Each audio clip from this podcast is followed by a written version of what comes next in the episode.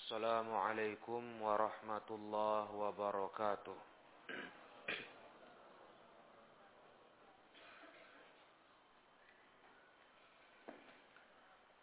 إن الحمد لله نحمده ونستعينه ونستغفره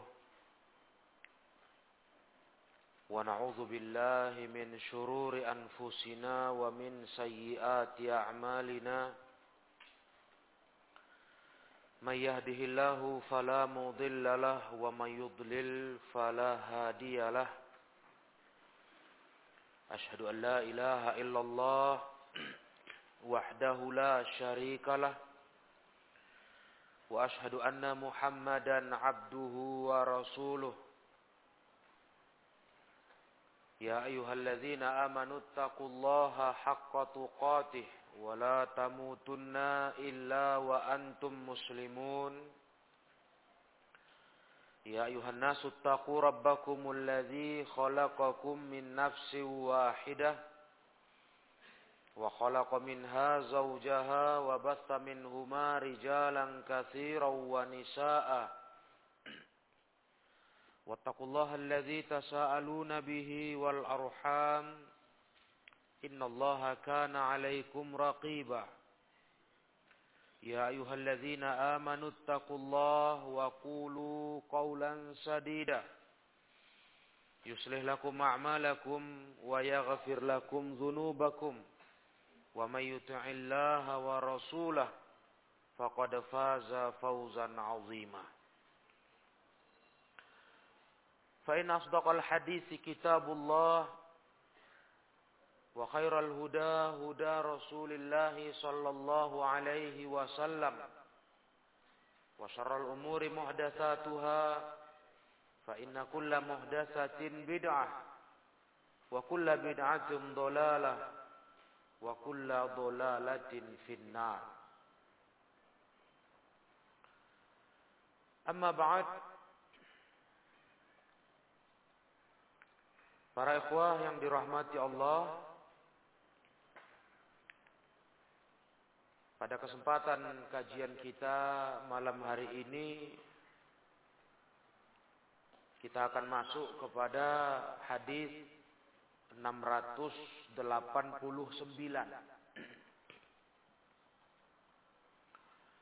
Dari rangkaian hadis di Kitabul Buyu'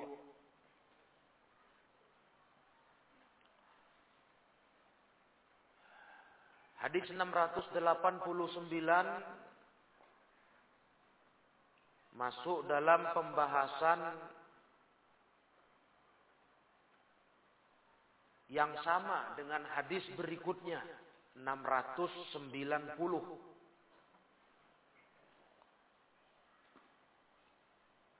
yaitu permasalahan jual beli yang dalam jual beli itu mengakibatkan seorang anak berpisah dengan ibunya dalam jual beli budak.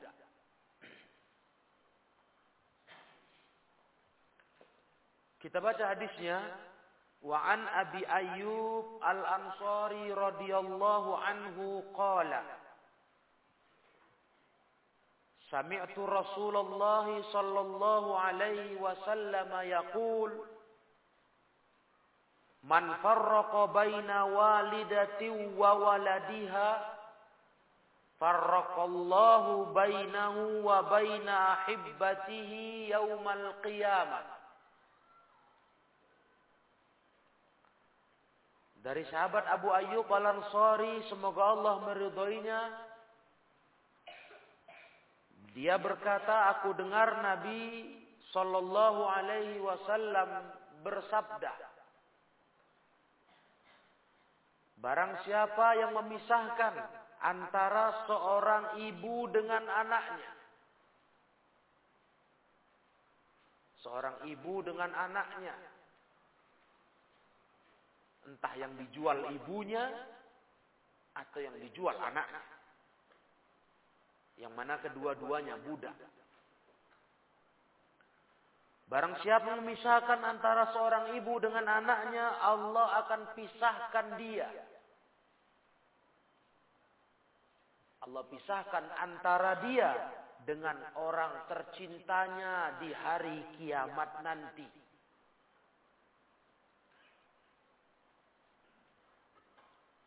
Ini hadis dikeluarkan Imam Ahmad, disahihkan Imam Tirmidzi dan Imam Hakim. Tapi dalam sanatnya ada masalah. Wa fi isnadihi maqal. Ada masalah, ada cacat. Namun kata Imam Ibnu Hajar walahu syahid, ada pendukung. Sehingga hadis ini dinilai oleh ulama derajatnya menjadi hasan. Secara kajian ilmu hadis, berhubung hadis ini ada cacatnya. Memang pada hukum asalnya dhaif.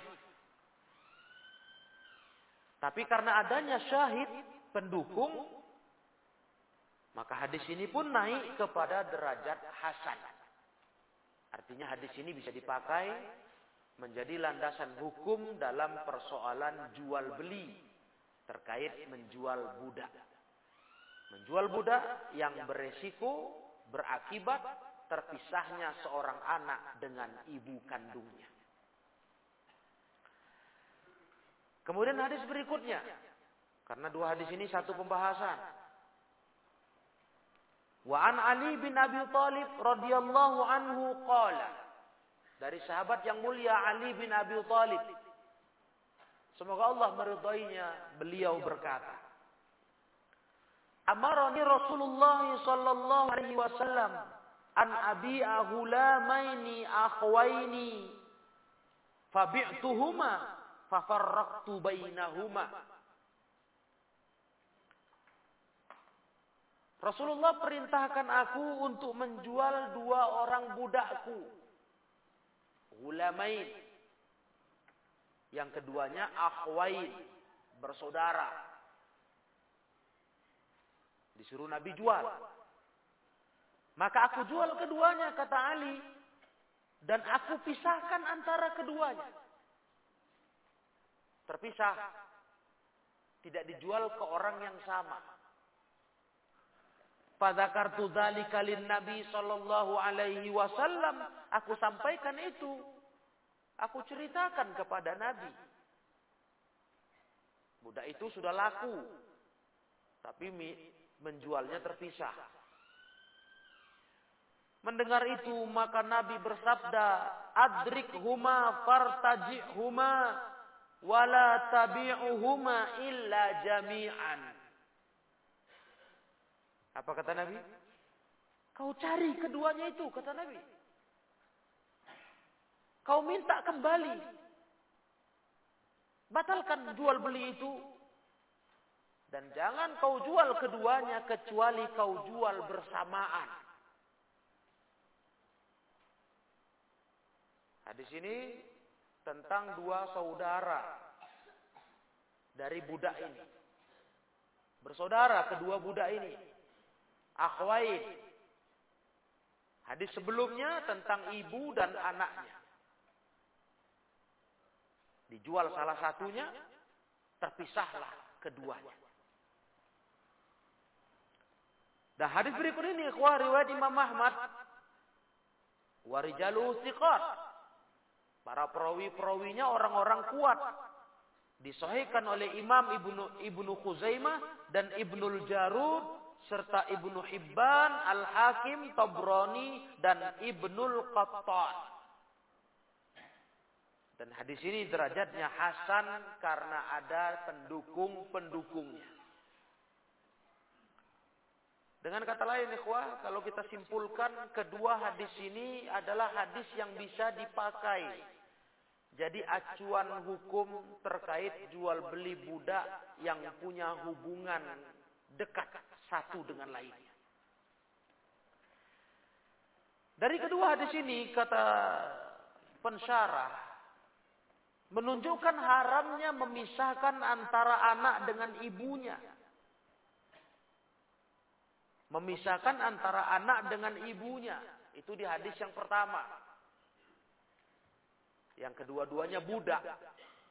Dijual salah satu, terpisahlah mereka. Maka Islam tidak mengizinkan melakukan transaksi jual beli kalau beresiko seperti itu. Tak boleh. Dan di sini para ikhwan yang mulia,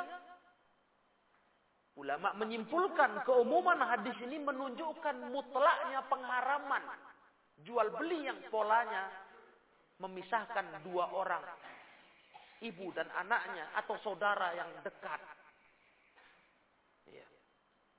Walaupun para ikhwah, budak-budak ini sudah bulu, haddul bulu, sudah sampai masa mereka sudah balik, sudah dewasa. Mungkin ada orang berpikir ini kalau masih kecil. Karena ada ketergantungan anak ke ibu. Dan ada rasa sayang yang lebih dari ibu ke anak. Tidak, kata ulama. Ini masalahnya walaupun sudah balik tetap haram. Kalau sampai jual beli yang dilakukan mengakibatkan beresiko berpisahnya dua orang ini. Ibu dengan anaknya atau dua orang yang bersaudara. Walaupun sudah balik. Ya, tidak berarti dengan balik berarti sudah dewasa. Sudah nggak ada masalah. Tidak bisa para ikhwah rahimakumullah. Makanya sebagian ulama berkesimpulan, memberi kesimpulan bahwasanya tidak sah jual beli seperti ini. Dan ini berlaku bukan hanya untuk anak dengan ibunya, tapi semua orang yang punya hubungan silat silat hubungan rahim atau dikatakan zawi rahim. Punya hubungan darah Saudara dekat, saudara kandung, orang tua dengan anak. Ah, ini nggak boleh. Ya. Karena di hadis yang kedua dari Ali bin Abi Thalib, kasusnya bukan ibu anak, tapi dua orang bersaudara. Ulama ini, akhwa ini. Maka tidak boleh para ikhwah rahimakumullah. Menurut, menurut keumuman hadis ini, ini dilarang. Dan akad jual beli yang seperti itu tidak sah. Tidak sah. Makanya Ali bin Abi Thalib radhiyallahu taala anhu ketika menjual dua budak itu yang saling bersaudara tapi dijualnya terpisah. Nabi SAW menyuruh kembalikan budak itu. Artinya batalkan transaksi jual beli tak dianggap itu jual beli sah. Tidak dianggap sah para ikhwah. La yasih al-aqdu tidak sah akad jual belinya. Makanya Islam itu para ikhwah yang mulia, Islam itu agama yang penuh rahmah, kasih sayang sekalipun dalam bab perbudakan. Perbudakan itu ada dalam Islam dan tak pernah terhapuskan. Hanya saja masanya, waktunya harus tepat. Memang dia tidak berlaku sepanjang zaman dalam segala kondisi, tidak. Tapi pada momen-momen yang memang sudah masanya perbudakan itu terjadi, seperti masa peperangan antara orang kaum muslimin dengan orang orang kafir, yang mana ketika terjadi peperangan ada tawanan, maka perbudakan terus muncul, hukumnya berlaku. Dan jangan orang mengatakan, wah itu tidak berperi kemanusiaan. Sudah tak zamannya lagi ada perbudakan. Jangan dikira perbudakan dalam Islam itu sama dengan perbudakan di luar Islam. Dan di sini para ikhwan yang mulia diingatkan oleh pensyarah Asyik bahwasanya bab tentang perbudakan akan datang kajian kita di kitab Bulughul Maram khusus ada untuk menepis tuduhan-tuduhan, tudingan-tudingan terhadap agama Islam ketika Islam mewariskan hukum perbudakan. Karena hukum perbudakan dalam Islam hukum yang sangat mulia, sangat istimewa. Lihatlah Pak Eko. Padahal budak itu kan barang kan. Sama kayak kita punya barang. Ya bebas dijual. Tapi berhubung namanya perbudakan itu. Barangnya jenisnya manusia. Yang punya rasa. Bukti Islam itu penyayang kepada hamba-hamba Allah. Kepada manusia sekalipun itu budak mungkin kafir. Kata ulama, walaupun dia kafir. Islam tak bolehkan dengan menjual salah satunya terpisahlah dua orang yang punya hubungan ini. Ibu sama anaknya atau orang yang bersaudara. Tak boleh. Artinya kalau Islam merupakan agama yang memang tak berperi kemanusiaan dengan mengesahkan perbudakan. Apa urusannya? Memang namanya lah sudah budak, sudah dimiliki kayak barang, dijual belikan. Apa urusan perasaan? Yang penting kujual laku. Kan begitu mestinya. Sederhananya kan begitu, namanya barang. Tapi tidak. Sampai Rasul suruh Ali bin Abi Thalib, sahabat yang mulia, cari Adrik huma. Cari keduanya kata Nabi. Fartajik huma. Kembalikan. Batalkan jual beli, tarik lagi dua-duanya. Masya Allah. Sepeduli itu Nabi. Padahal budaknya ya Budak itu sangat rendah status sosialnya. Dia barang yang dimiliki, diwariskan. Betul-betul barang bagi tuannya. Milik, hak milik mutlak. Tapi Nabi nggak seperti itu. Berhubung ini jenisnya manusia barang ini. Punya rasa, punya perasaan. Nabi tak mau menyakiti manusia seperti itu. Ini satu kajian ilmu yang penting kita dengar. Dikarenakan orang yang tak memahami tentang Islam, hukum-hukum Islam, syariat Islam, sering bicara melampaui batas. Salah satunya bab perbudakan yang diserang habis. Dihujat habis. Melampaui batas. Tidak bersikap dengan adil dalam membahas hukum agama. Tapi dipikir dengan perasaan, logika, Apa pun ceritanya katanya perbudakan tetap tak ada baik katanya begitu. Lah bagaimana ditiadakan atau dianggap tak boleh dipikir lagi itu diterapkan? Bagaimana mungkin? Kalaulah terjadi perang antara kaum muslimin dengan kufar, ya mau tak mau akan terjadi itu. Karena sebuah kewajaran dalam peperangan ada musuh yang tertawan. Baik musuh-musuh Islam ditawan kaum muslimin atau kaum muslimin ditawan mereka. Dan itu jadi budak para rahimakumullah. Nah, tak bisa tidak itu. Bahkan di agama lain pun begitu. Cuma Islam ini adalah agama yang sangat luhur sekali. Memperhatikan betul. Jangan sampai ada wujud kezoliman. Wujud ketidakadilan. Yang diperlakukan kepada manusia. Termasuk masalah budak. Makanya luar biasa hukum ini kaum muslimin yang dimuliakan Allah tabaraka wa taala. Luar biasa. Memberikan pelajaran kepada kita bahwa Rasulullah wasallam menanamkan betul kepada umat ini prinsip untuk berbuat adil, untuk berbuat tidak zalim kepada sesama. Untuk tidak menyakiti manusia, bahkan budak sekalipun. Oh, Dulu pernah sebenarnya ikhwah. Kalau ikhwah masih ingat kita bahas masalah perbudakan ini dalam kitab Mulakhasul Fiqhi. Ya. Dan nanti akan kita ulang lagi itu di bab kitab Bulughul Maram ini. Ada bab khusus masalah budak. Bahkan dalam kajian tafsir pun yang kita sudah sampai di surat Yunus kita sudah juga ada menyinggung masalah budak. Tentang luhurnya ajaran Islam memperlakukan budak. Ah, luar biasa. Memang judulnya budak. Ya. Yang status sosialnya sangat rendah. Tapi perlakuan Islam terhadap budak luar biasa.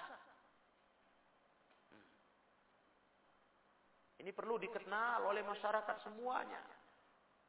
Inilah Islam, agama yang diberikan Allah untuk kita umat Nabi Muhammad SAW yang sangat luhur, sangat-sangat luar biasa. Para jemaah yang dimuliakan Allah, dari kasus inilah muncullah kaidah. Annal uqud allati tajri ala khilafil muqtada syar'i. Annaha laghiyatun ghairu mu'tabarah. Ulama memberi kesimpulan bahwa seluruh yang namanya akad akad yang berjalan yang terjadi tapi berbeda menyelisihi aturan syariat. Akadnya terjadi tapi menyelisih aturan syariat. Maka ulama mengatakan akad itu lahiyah tidak dipandang tidak dianggap ghairu mu'tabarah. Tak dihitung sah tak dianggap dikira tak ada itu. Kalau ada orang buat akad tapi akad ini menyalahi hukum syariat itu dianggap tidak ada laghiyah ghairu mu'tabarah Nah itulah. Mungkin kalau masalah budaknya, entah kapan masanya itu. Kita bisa menjaga ilmu ini. Tak memisahkan antara dua orang, budak, anak dengan ibunya atau yang bersaudara. Faedah untuk kita yang bisa kita pahami saat ini adalah segala macam akad-akad yang menyalahi hukum syariat itu tak dianggap sah. Akadnya batil. Begitulah kesimpulan ulama. Karena Nabi SAW tadi kita baca riwayatnya. Nabi tak menganggap akad jual beli Ali bin Abi Thalib radhiyallahu taala anhu dengan pembeli, enggak Nabi anggap. Enggak dianggap sah, batalkan.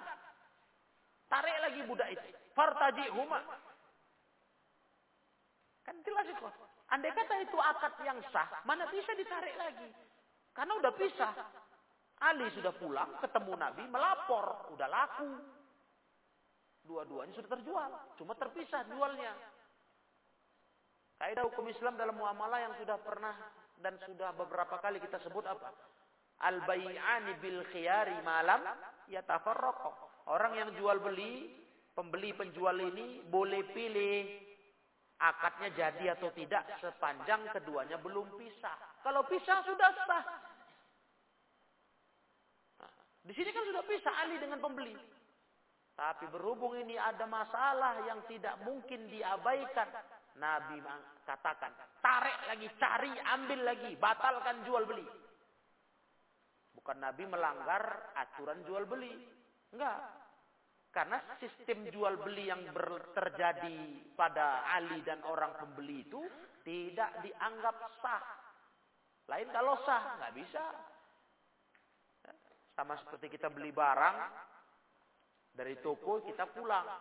Kita balik lagi ke toko, kita minta batal jual beli. Nggak bisa. Kalau orang toko tak mau, kita nggak bisa paksa.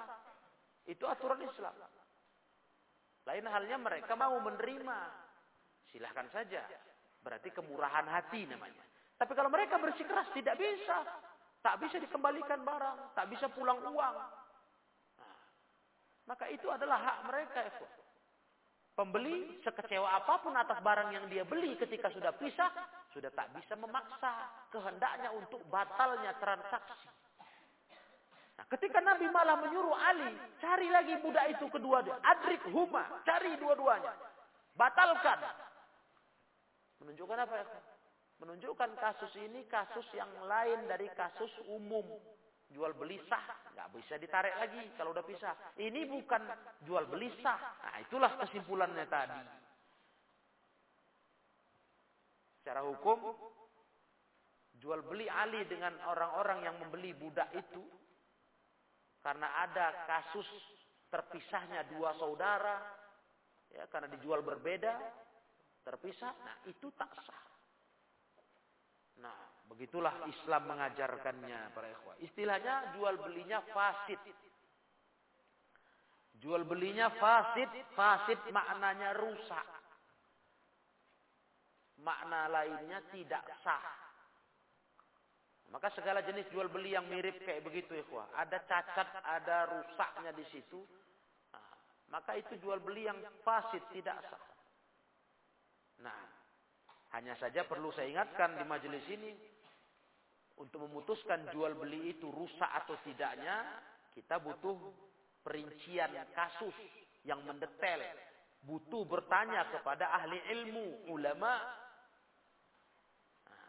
kalau betul kita ada masalah dalam transaksi dengan saudara kita jual beli, kita rasa ini masalahnya kita anggap tidak sah ini jual beli seperti ini. Ada kerusakan misalnya, ya jangan kita sepihak mutuskan. Karena kalau kita sepihak mutuskan, apalagi kita pihak pembeli yang kepingin uang kembali, nah, bisa saja kita beranggapan dengan kesimpulan yang salah tadi. Ya, ini nggak sah ini. Menurut kita. Makanya jangan sampai seperti itu ya kuah. Mestinya kita perinci dulu masalahnya, detail. Nah, kumpulkan dulu data-datanya. Ada apa kok bisa dipandang rusak jual beli untuk dianggap tak sah. Nah, kita tanyakan kepada ahli ilmu ulama, baru kita tenang.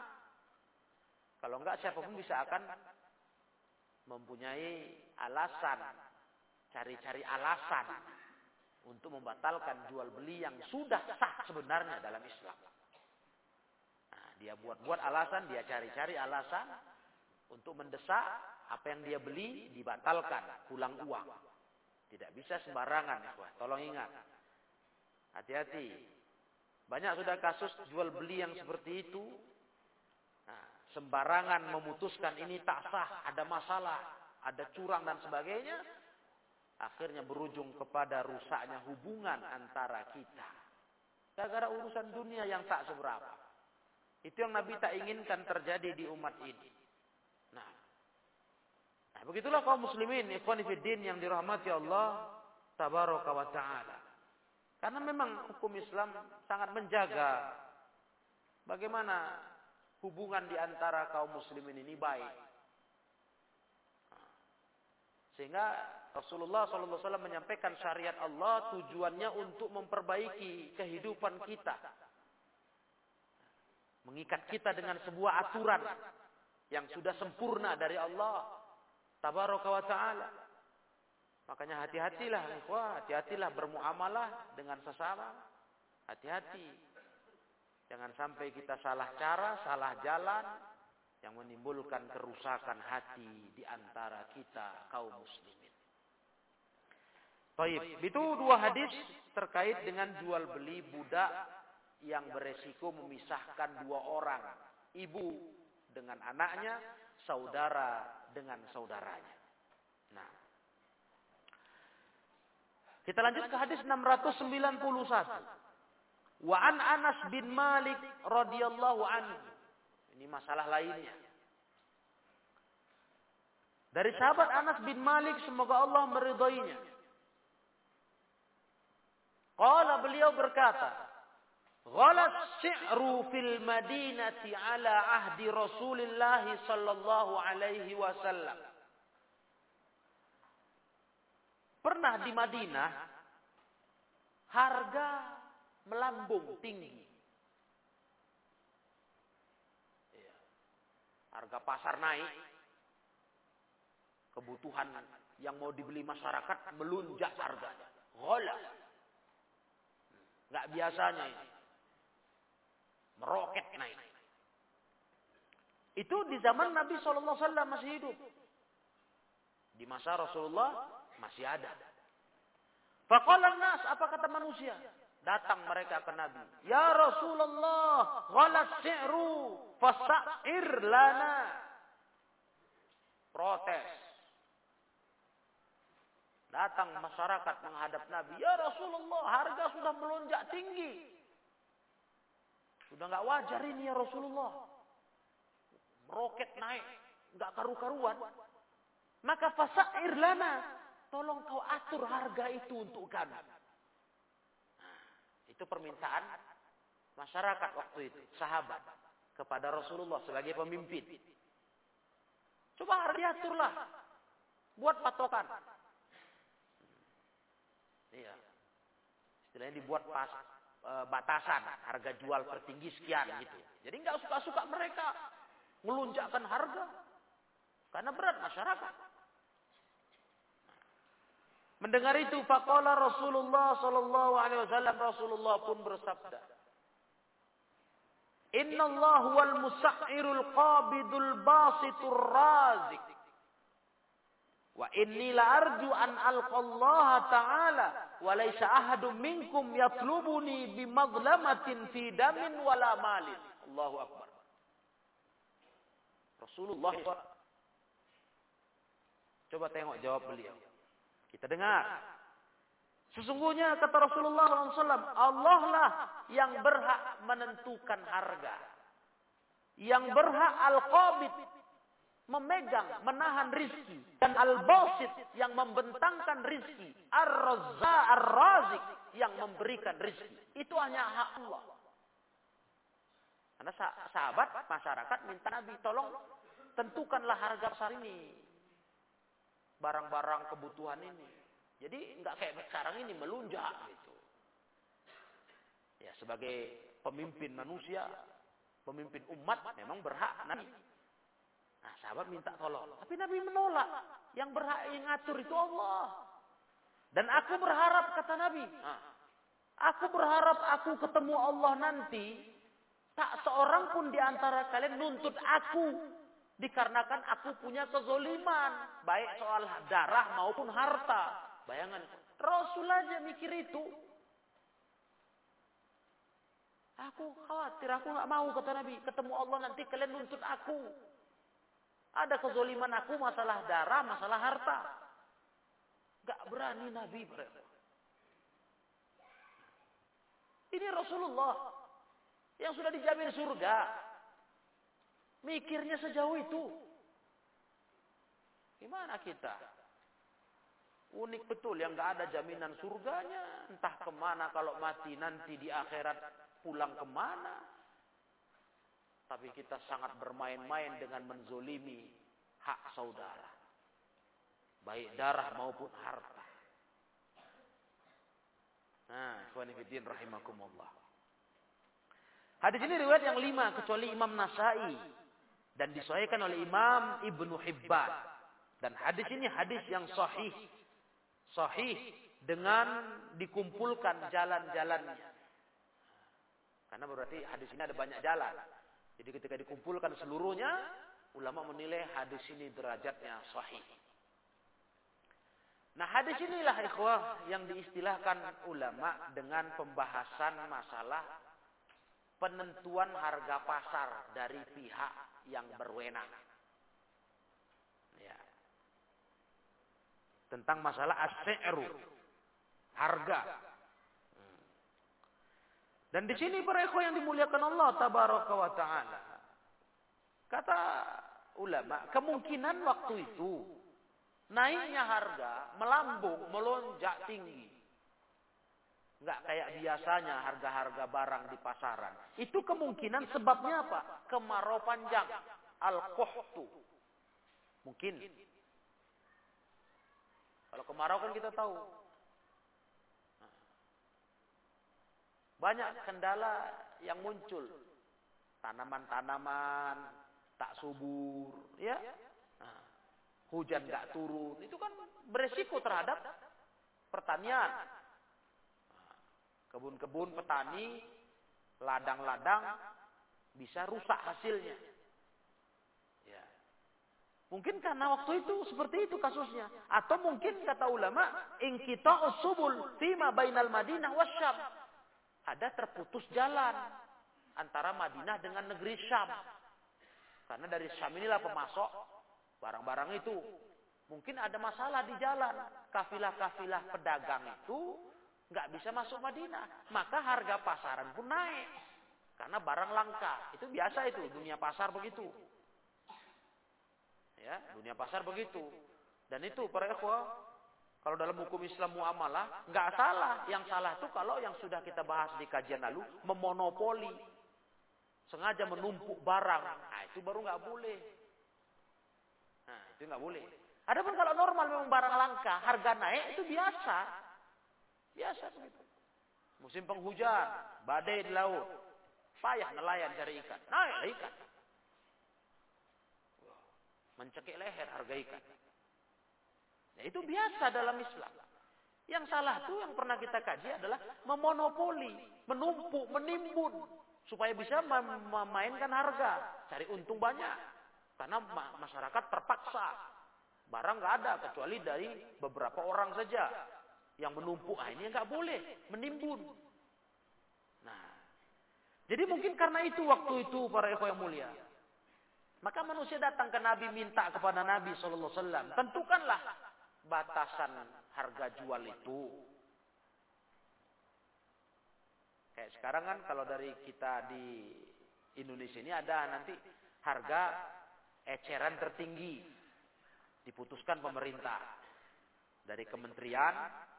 Nah, ketika kasus-kasus harga bergolak nggak karu-karuan ah muncullah keputusan ya kan? Keluarlah peraturan jualan eceran tertinggi berapa harga kan begitu itu pasti itu. Nah, ketika melihat hadis ini, apakah itu tak boleh? Kan itu nanti pertanyaannya. Karena Nabi waktu diminta sahabat, Nabi tidak mau. Itu hak Allah itu, kata Nabi. Menentukan itu, memberi rizki, menahan rizki. Itu Allah yang menentukan. Aku tak mau punya catatan kezoliman dari dari atas kalian nanti di akhirat aku kalian tuntut. Nah, timbullah pertanyaan itu. Jadi nggak boleh itu. Seperti sekarang yang kita saksikan kondisi yang terbaru sekarang. Ketika melonjaknya minyak makan. Menjerit masyarakat. Apa pemerintah punya keputusan, baru keluar keputusan. Harga eceran jual tertinggi sekian. jadi nggak boleh seperti itu. Apakah itu dengan sabda Nabi tadi dianggap itu merupakan satu bentuk kezoliman yang harus dihindari pemerintah, penguasa. Apa begitu? Karena Rasul nggak mau waktu dituntut sahabat di Madinah, tolong kasih harga jual eceran tertinggi. Nggak mau Nabi. Nah, di sinilah para ikhwah yang dimuliakan Allah tabaraka wa taala, ulama memberikan penjelasan kepada kita. Nah, Nabi Shallallahu Alaihi Wasallam mengembalikan urusan itu kepada Allah Tabaraka wa Taala. Bukan maknanya hukum yang Nabi putuskan ini, ini hukumnya sama rata di semua kondisi dan semua daerah. Tidak.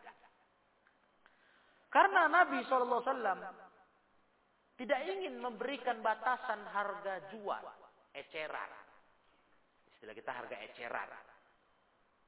Ada batas harga tertinggi berapa. Kenapa?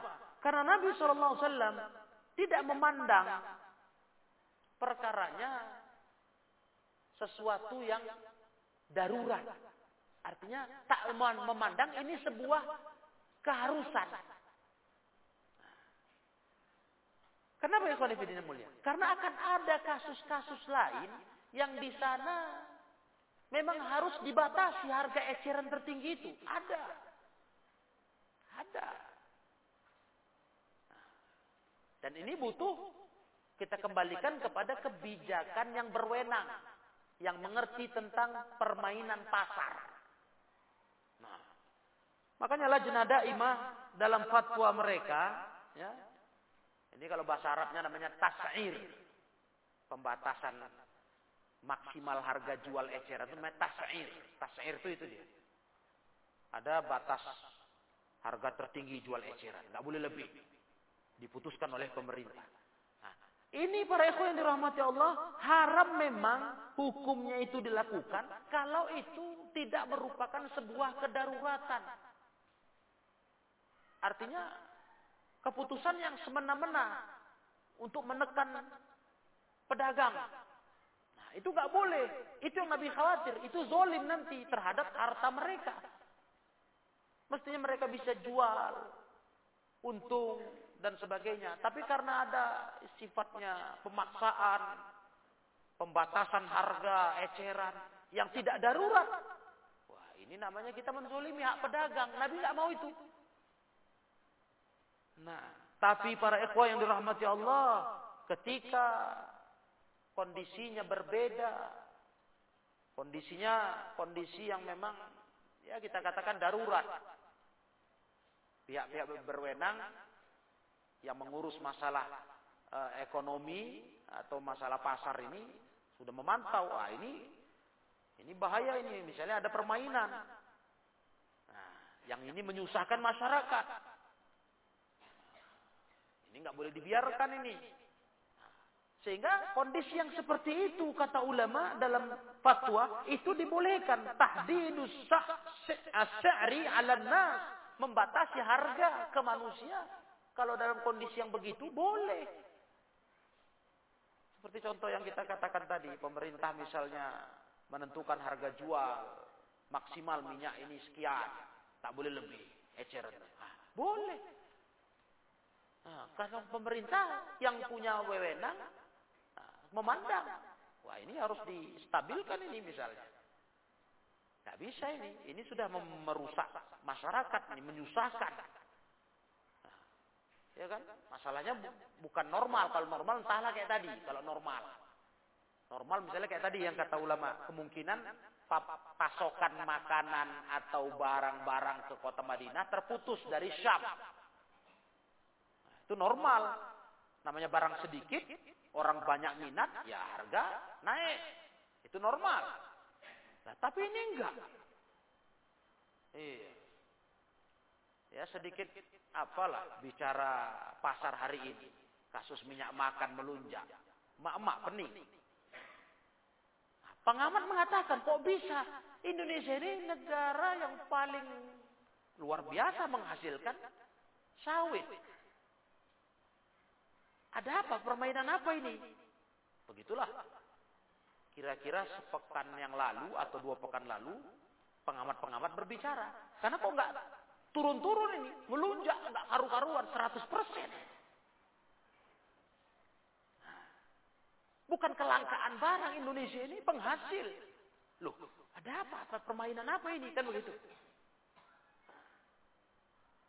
Ini ada yang nggak beres. Nah, akhirnya pemerintah memutuskan seperti itu. Masya Allah, Alhamdulillah. Hukum secara Islam, at-tas'ir menentukan patokan harga eceran tertinggi itu, itu boleh. Beda dengan kasus Nabi yang menolak tadi. Ya, pas kebetulan aja ini kok. Bahasan ini, masalah ini, dengan yang sekarang sedang terjadi. Ya. Karena ini sudah menyangkut kebutuhan masyarakat umum. Udah memberatkan. Mungkin kalau naik-naik sesaat mungkin masih bisa lah bernapas. Nah ini sudah megap-megap sudah, hampir mati. Mengeluh semua, usaha semua, waduh sudah jerit-jerit sudah. Udah tak enak pula lagi awak duduk-duduk sudah. Hah? Cerita susah goreng aja. Kan gak nyambung. Nah, kan sudah gak bener nih. Sudah menjepit masyarakat. Nah, maka ketika kita bertanya, apa boleh pemerintah mengambil keputusan patokan harga jual eceran tertinggi? Boleh. Itu nggak sama dengan penolakan Nabi. Nah, waktu Nabi itu, Nabi tahu ini nggak bisa. Kalau Nabi turuti banyak tuntutan masyarakat, buat patokan harga ter, jual tertinggi, nah, nanti zolim kepada pedagang. Nah, kalau ini nggak ikhwah. Dan banyak kasus-kasus lain yang mirip, kita bisa paham. Kasus itu tidaklah sebuah kesalahan. Iya. Nah, yang berinci ini, Khonifuddin, dari ulama dulu adalah Al-Imam Ibnul Qayyim.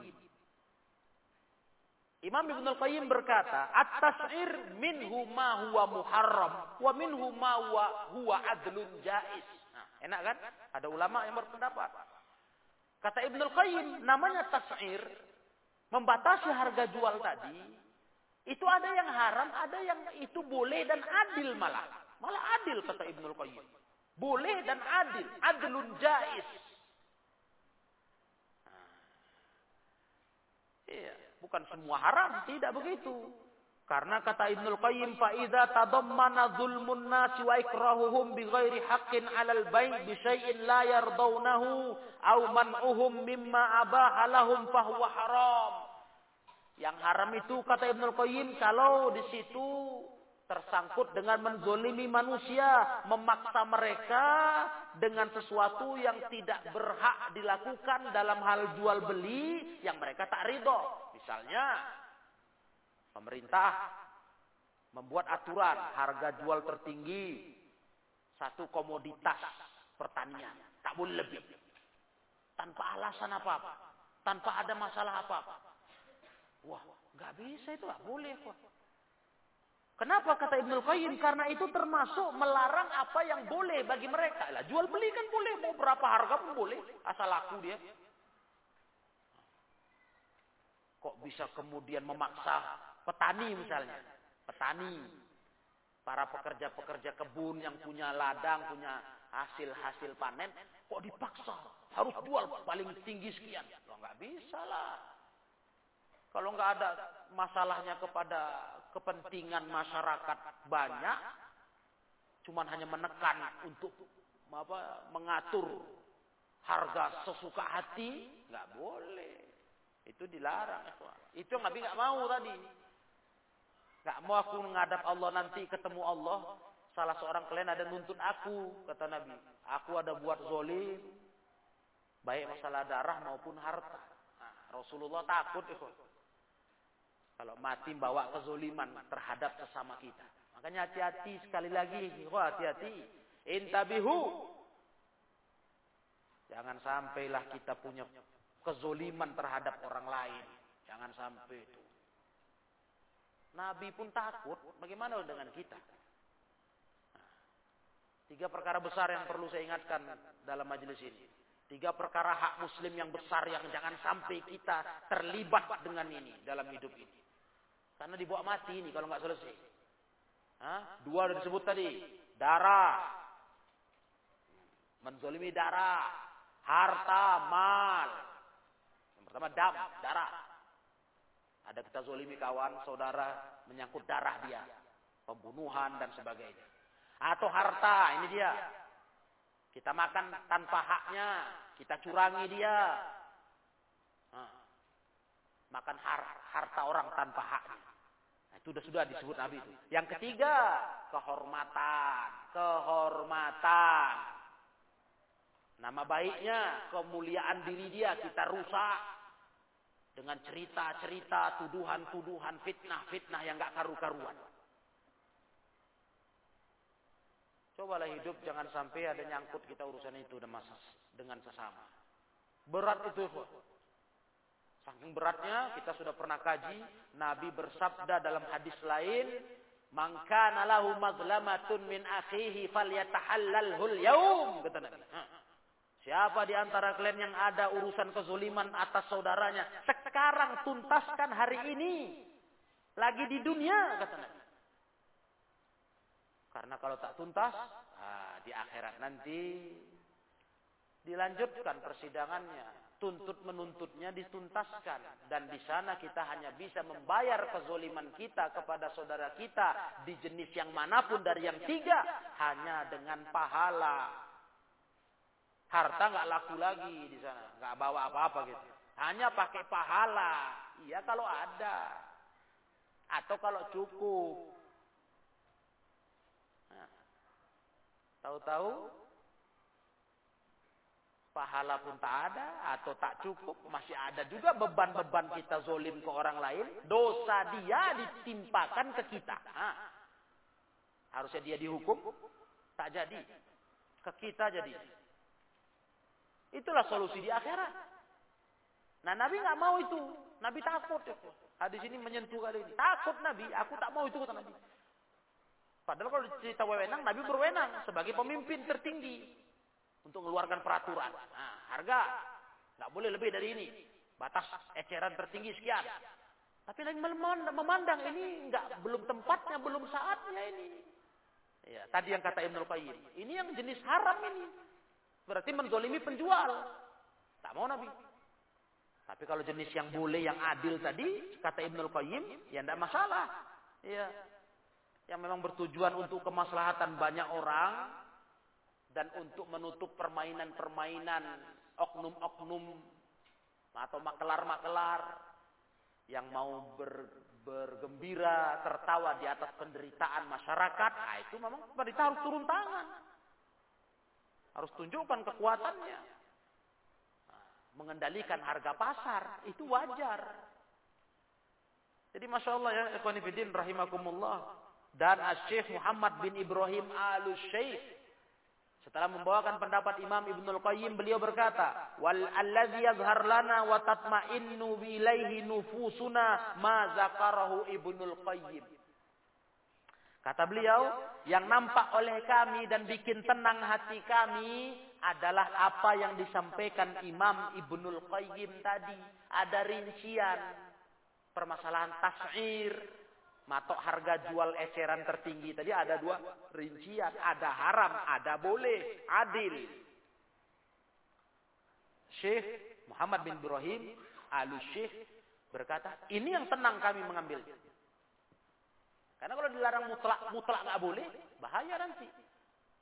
Manusia-manusia yang memang tamak ini bermain dia. Itu tadi tertawa di atas penderitaan masyarakat. Pemerintah lebih ngerti karena mereka memang membidangi, ada bidang-bidang khusus untuk pasar ini kan. Nah, ketika mereka mengambil keputusan, punya patokan, harus pakai patokan harga ecer tertinggi, Masya Allah, betul tindakan itu pas. Nah, itu pas. Ya, itu tidak termasuk menzulimi para pedagang. Nah, perkara kemudian para pedagang-pedagang kita katakan agen besar. Protes, kok gitu, kok gitu. Itu nggak dipandang itu. Pak. Iya. Nggak dipandang itu. Karena pemerintah lebih tahu dalam menilai ini permainan apa. Normal tidak ini? Memang kelangkaan barang atau gimana? Atau ini permainan saja? Oh iya. Allah alam dalam kasus yang terbaru ini yang bikin gejolak dapur-dapur mak-mak ini minyak makan ini, ini banyak menilai permainan. Karena mereka punya kuasa atas uh, minyak minyak ini, mereka yang eh, pabrik-pabrik besarnya, nah, mereka mau coba-coba membuat harga standarnya internasional. Nah, begitulah. Jadi ketika pemerintah mengambil keputusan baru sehari yang lalu atau tadi pagi Ya Alhamdulillah. Perkara diterapkannya entah kapan. tasbik sepekan lagi. Yang penting sudah keluar keputusan. Nah, harga jual tertinggi sekian ecerannya. Ya Alhamdulillah. Ini nggak termasuk yang dilarang agama. Ini yang kata Ibnul Qayyim boleh. Tas'ir yang boleh dan itu yang tadi kata Syekh Muhammad bin Ibrahim Al-Syekh ilah yang kami tenang mengambilnya. Pendapatnya Al-Imam Ibnul Qayyim rahimahullahu taala. Nah, demikianlah para ikhwah. Masalah ini masalah yang memang terjauhi. Yang ada satu inti yang tersirat dari kajian kita di tiga hadis malam ini. Dua hadis yang kita bahas tadi tentang kesalahan menjual budak dengan terpisah. Budak yang punya hubungan. Hubungan darah. Sampai kepada masalah tas'ir. Menentukan harga eceran tertinggi di pasaran. Ada yang tersirat yang harus kita sadar di sini. Di sinilah Islam menginginkan agar masyarakat kaum muslimin ini Jangan sampai terjatuh dalam kezoliman. Dari sisi mana pun hindarilah kezoliman. Jadi ketika kita tadi menyebut hadis Nabi, aku tak mau kalian nuntut aku nanti ketemu Allah, kezolim aku ah, soal darah harta. Nah, jangan hanya berpikir itu. Termasuklah zolim kita terhadap sesama yang juga terkait dengan darah harta, yaitu masalah apa? Masalah waktu. Waktu dan hak pelayanan. Kalau kita ber, ber uh, apa namanya bergerak di bidang itu. Artinya jangan zolimi orang dalam hal apa pun di muamalah. Prioritaskan ikhwah. Nomor satu kan kita betul-betul memberikan kepada saudara kita itu hal yang kita bisa menerima ridhonya. Atau bahasa pasaran puas dia. Gitu. Hmm, ridho itu puas dia hatinya. Nah, itu usahakan. Jangan kecewakan. Yang itu termasuk buat zolim yang berbahaya. Berarti ada hak yang nggak semestinya dia dapatkan dari kita. Timbal baliknya nggak sesuai. Hati-hati. Hidup ini jangan sampai lah nyangkut zolim ke orang lain lah sudah. Ini yang tersirat. Nabi maunya begitu kita hidup. Tadi misalkan anak sama ibunya zolim itu. Bagaimana perasaan orang tua anaknya dijual atau dianya dijual pisah dibawa tuan yang baru? Wah, nggak bener ini. Nabi nggak suka kayak tingkah begitu dibuat umat ini.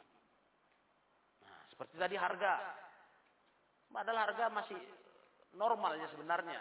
Mungkin ya naik mahal karena ada faktor tertentu. Tahu-tahu Nabi diminta menentukan harga jual tertinggi, ada patokan. Itu kan zolim kepada pedagang. Nah, jadi Nabi intinya itu, Islam tak ingin kita jadi hamba-hamba Allah yang zolim dalam segala hal. Berbuatlah sebaik mungkinlah kita usahakan dalam muamalah ini. Sebagus mungkin. Selesai urusan kita dengan saudara kita dalam segala transaksi itu tuntas sama-sama lega hati, sama-sama ridho, sama-sama puas, kan enak. Itulah mau Nabi mendidik akhlak mulia dari sisi jual beli. Ya, yang ter, yang tertanam prinsip adil tadi mau Nabi. Kita jangan sampai jadi orang-orang zolim terhadap sesama kita. Ya demikianlah kaum muslimin, para ikhwah yang dirahmati Allah. Kita dapat tambahkan tiga hadis dalam kajian kita. Nah, tadi yang kita singgung di masalah eh, harga ecer tertinggi tadi yang memang pemerintah harus ambil alih bertindak begitu jika di sana ada unsur-unsur eh, penimbunan dan sebagainya. Nah, ini nanti kita bahas pada kajian akan datang. Karena hadis 692 itu masalah tentang menimbun barang. Ini nggak boleh. Menimbun barang supaya bisa ngatur harga tinggi. Jadi langka barang di pasaran karena ulah kita menimbunnya. Adapun kalau langka tanpa ditimbun memang kondisinya ya mungkin dari kayak biasa sayur mayur misalnya. Mungkin dari kebun ladang petani ada masalah, ada bencana atau apa. Ya wajar harga pasaran naik tanpa unsur menimbun, tidak masa normal itu. Artinya para pembeli, konsumen-konsumen di pasaran ya sabarlah. Ya kan? Jangan ngeluh aja lah. Sabar. Tapi kalau udah jadi permainan oleh para makelar, penimbunan barang untuk mengatrol harga biar tinggi, ya itu yang dilarang, itu yang harus turun tangan pemerintah memberikan aturan batasan harga ecer tertinggi berapa kan gitu iya. Tapi kalau normal ya masih ikhwah ya kita sabarlah. Namanya pasar itu ada kadang naik kadang turun. Iya. Kalau diikutin selera konsumen ini maunya murah semua murah ya kalau bisa 20 tahun ke depan harga segitu-segitu aja. Itulah kita kalau membeli. Jangan begitulah. Kita juga memikirkan pedagang atau petaninya dan sebagainya. Artinya setelah sebatas masih normal itu, tidak masalah. Ya, kita lah ngatur-ngatur. yang mungkin dulu waktu dia masih murah, kita bisa kita bisa beli banyak, lagi mahal beli sedikit, kan gitu. Nah, waktu dia melunjak harga, mungkin bisa lah sekali mahal sekilo cabai itu. Lagi mahal janganlah pula beli sekilo juga. Berat kantong kita. Mahal tinggi kali se sebiji cabai itu gigit lah. Asal terasa pedas. Artinya itu bukan masalah itu. Jadi jangan dituntut atau di diberi apa namanya pemikiran. Wah ini pemerintah nggak bisa ngatur nih, nggak bisa ngatasi. Jangan begitu. Karena ada babnya, ada poin-poin yang kita serahkan ke ahlinya lah sudah. Serahkan ke ahlinya. Kalau kita nggak ahli, kita nggak bisa mantau. Kita cuma mantau, tahu pasar yang kita datangi aja. Sedangkan pemerintah memantau seluruh pasar se negeri ini. Nah, bagaimana sebenarnya pasokan barangnya semua. Mereka bisa tahu. Karena mereka memang ada bidangnya itu. Jadi begitulah Eko ya. Sebagai kita masyarakat, konsumen, rakyat. Yang penting kita tahu hukum lah. Masalah penentuan harga tadi. Ada yang haram, ada yang dibolehkan dalam Islam. Ya demikian insya Allah kita akan lanjutkan nanti tentang masalah menimbun barang itu yang dibahas di hadis 692 biiznillahi taala. Nah, wallahu alam. Kita cukupkan wa akhiru da'wana anil hamdulillahi rabbil alamin.